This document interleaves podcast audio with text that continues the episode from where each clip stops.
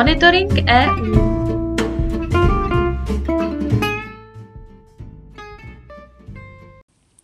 Zastoupení Jihomoravského kraje při Evropské unii vám přináší i tento týden ty nejnovější informace o dění v EU.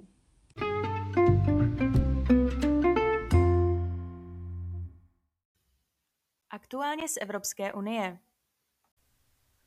Poláci věří, že má Německo zaplatit za druhou světovou válku. Více než polovina Poláků zastává názor, že Německo stále dluží Polsku válečné repatriace z druhé světové války. Vyplývá to z průzkumu společnosti Ibris. Naopak 34,5% Poláků má za to, že Polsko dnes nemá právo po Německu finanční kompenzace požadovat. Premiér Mateusz Moravěcký je však odhodlán je získat. Podle zprávy vládní strany Právo a spravedlnost by měl Berlín Varšavě zaplatit 1,3 bilionu eur. Novou premiérkou Velké Británie se stala Liz Trussová, která byla zvolena šéfkou konzervativní strany.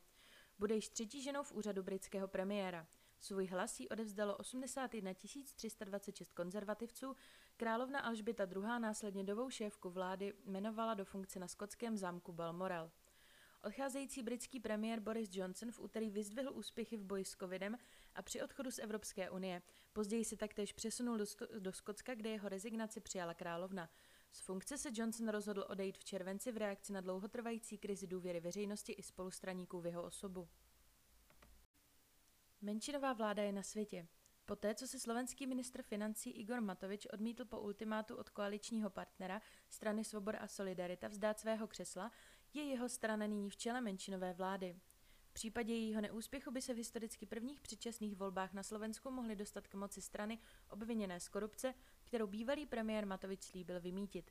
Aktuální vládní krize naplno propukla poté, co Matovič prosadil ve sněmovně vyšší finanční pomoc rodinám bez hlasů poslanců koaliční SAS a s podporou zákonodárců, kteří se do sněmovny dostali na kandidátní listině krajně pravicové strany Kotlebovce Lidová strana Naše Slovensko. SAS už na začátku července odstoupila od koaliční smlouvy. Jejím odchodem pak kabinet premiéra Eduarda Hegera ztratil většinu ve sněmovně.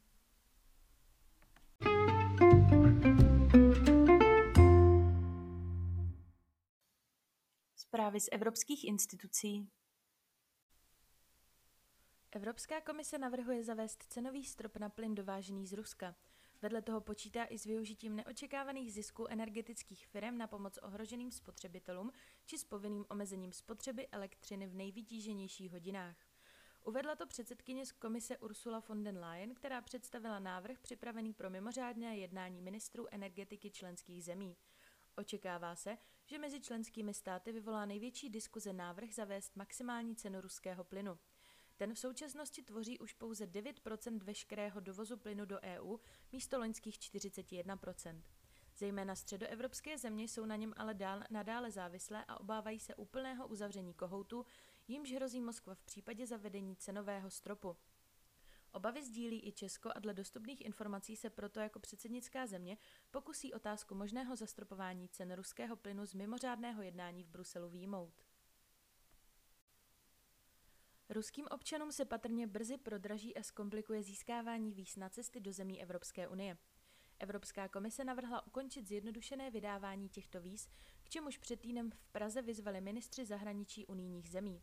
Pokud členské státy tento krok potvrdí, budou víza Rusy stát 80 eur místo dosavadních 35 eur a čekat na ně budou 15 dní místo 10. Evropská unie v reakci na ruskou invazi na Ukrajinu již dříve pozastavila část tého do, této dohody o vízech z roku 2007, která se týkala vládních činitelů a podnikatelů. Některé země jako Polsko, pobaltské státy či Česko navrhovaly plošně zastavit vydávání víz ruským turistům, pro řadu dalších zemí to však bylo nepřijatelné. Aby návrh komise vstoupil v platnost, musí jej schválit členské země, což by se podle unijních činitelů mohlo stát během několika příštích dnů. Na začátku října se po dekádě zamrzlých vztahů uskuteční Rada přidružení neboli Asociační rada EU Izrael. Podle zdrojů z týmu českého předsednictví by se Rada přidružení měla uskutečnit 6. října v Bruselu, předsedat by měl šéf unijní diplomacie Josef Borel, Borelova kancelář však zatím informace nepotvrdila. Bilaterální vztah mezi Evropskou unii a Izraelem vznikl oficiálně v roce 1995 a každý rok se konalo setkání asociační rada, která obě strany přibližovala ekonomicky i diplomaticky. V roce 2013 však každoroční rady ustaly, a to ze strany Izraele, který tím protestoval proti rozhodnutí Evropské unie rozlišovat mezi okupovaným územím izraelských osad a zbytku Izraele. Pokud by se radu podařilo obnovit, byl by to pro českou diplomacii a české předsednictví Evropské unie velký úspěch. Evropská komise se rozhodla zaregistrovat dvě evropské občanské iniciativy s názvem Každý evropský dům vybavený fotovoltaickými panely o výkonu 1 kW a větrnými turbínami o výkonu 0,6 kW s využitím financování z Evropské unie pouze prostřednictvím obcí a Chraňte dědictví venkova, potravinové zabezpečení a dodávky v Evropské unii. Organizátoři první zmíněné vyzývají k přijetí opatření na vybudování a instalaci nezbytné infrastruktury pro dodávky zelené energie domácnostem. Druhá iniciativa vyzývá k obnovenému závazku Evropské unie podporovat regionální dědictví, udržitelný růst venkova a zvyšování životní úrovně ve venkovských regionech. Po registraci mají organizátoři 6 měsíců na to, aby zahájili sběr podpisů. Pokud jejich iniciativu během jednoho roku podpoří alespoň 1 milion občanů z minimálně sedmi členských států, bude na ně muset komise reagovat.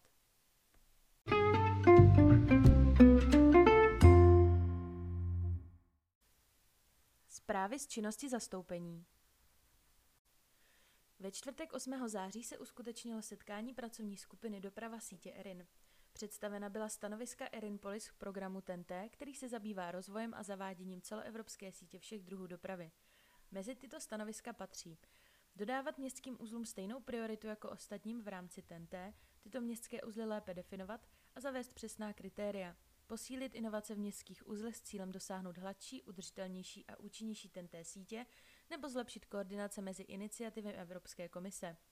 Na setkání byl zmíněn také téměř dokončený program Horizon Europe 2023-2024, v rámci kterého byly představeny některé příklady z destinací 3, udržitelné, bezpečné a konkurenceschopné dávky energie, 5, jasná a konkurenceschopná řešení pro všechny druhy dopravy a destinace 6, bezpečná a odolná doprava a služby chytré mobility pro cestující a zboží.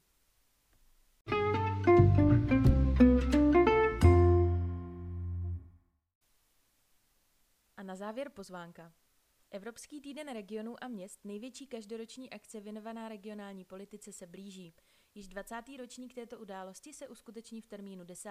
až 13. října 2022 v Bruselu. V rámci programu se uskuteční také workshop s názvem Na mladých záleží příklady z regionální a místní perspektivy, do kterého je zapojen také Jihomoravský kraj a který se uskuteční 13. října od 11.30 hodin online. Během akce bude představeno množství místních a regionálních iniciativ, které se právě na mladé lidi zaměřují. Workshop se uskuteční v souvislosti s probíhajícím Evropským rokem mládeže a už nyní je možné se na, ně, na něj registrovat.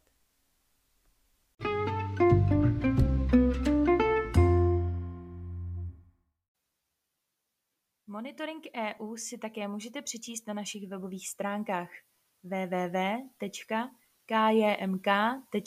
EU v sekci Aktuality